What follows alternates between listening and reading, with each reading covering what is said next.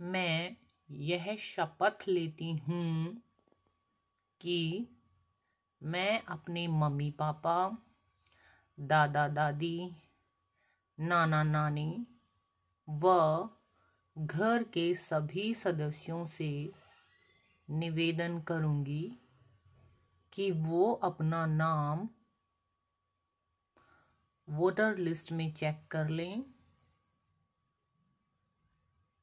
और जिनकी उम्र एक जनवरी 2022 को 18 वर्ष या उससे ज़्यादा होगी,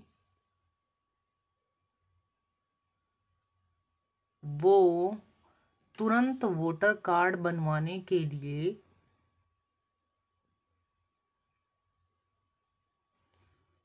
voter helpline app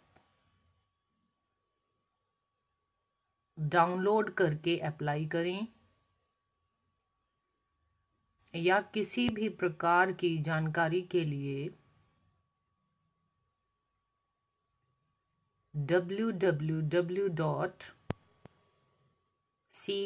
O daily dot government dot in पर देखें। धन्यवाद।